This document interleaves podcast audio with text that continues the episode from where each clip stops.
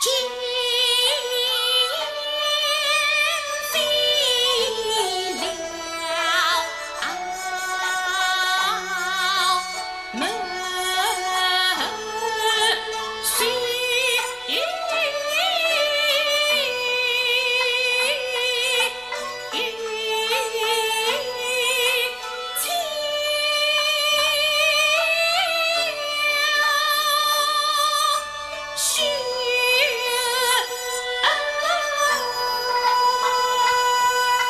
现在我们大家听到的是昆曲当中非常著名的一段《桃花扇》的选段。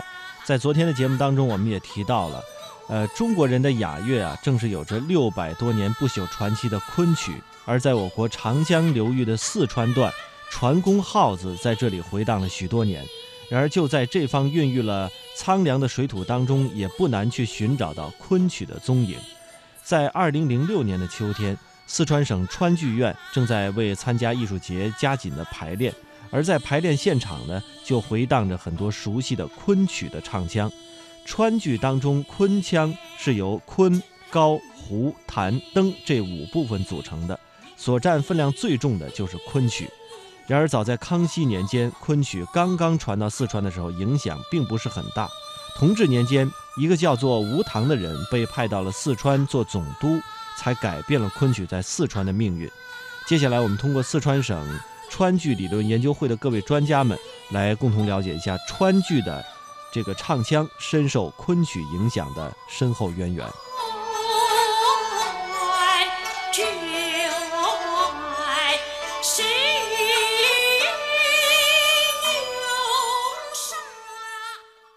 他就非常喜欢昆曲，当时从江苏来了。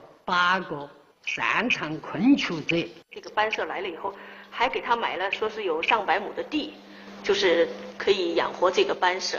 他又把这个成都江南会馆，也就是江浙一带的会馆，江南会馆划拨给这个呃昆曲班。这些会馆里边都是他们的演出场所。所以那个时候基本上就昆曲就在四川扎了根。昆曲开始在当地的很多戏园子里上演。悦来茶园是成都最大的川剧班社三庆会的演出场所。清朝末年，昆曲在全国范围内开始衰落，同样也影响到了四川。昆班改搭三庆会，就是在这个舞台上，昆曲艺人经常与川剧艺人同台演出。就这样。昆曲的众多元素被川剧逐渐吸收。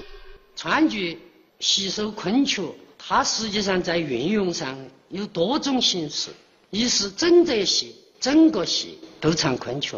就像《游湖》里面有几句就是昆曲唱腔，它也是非常基本是原原调的。梅开古雨。还有一种叫昆头子。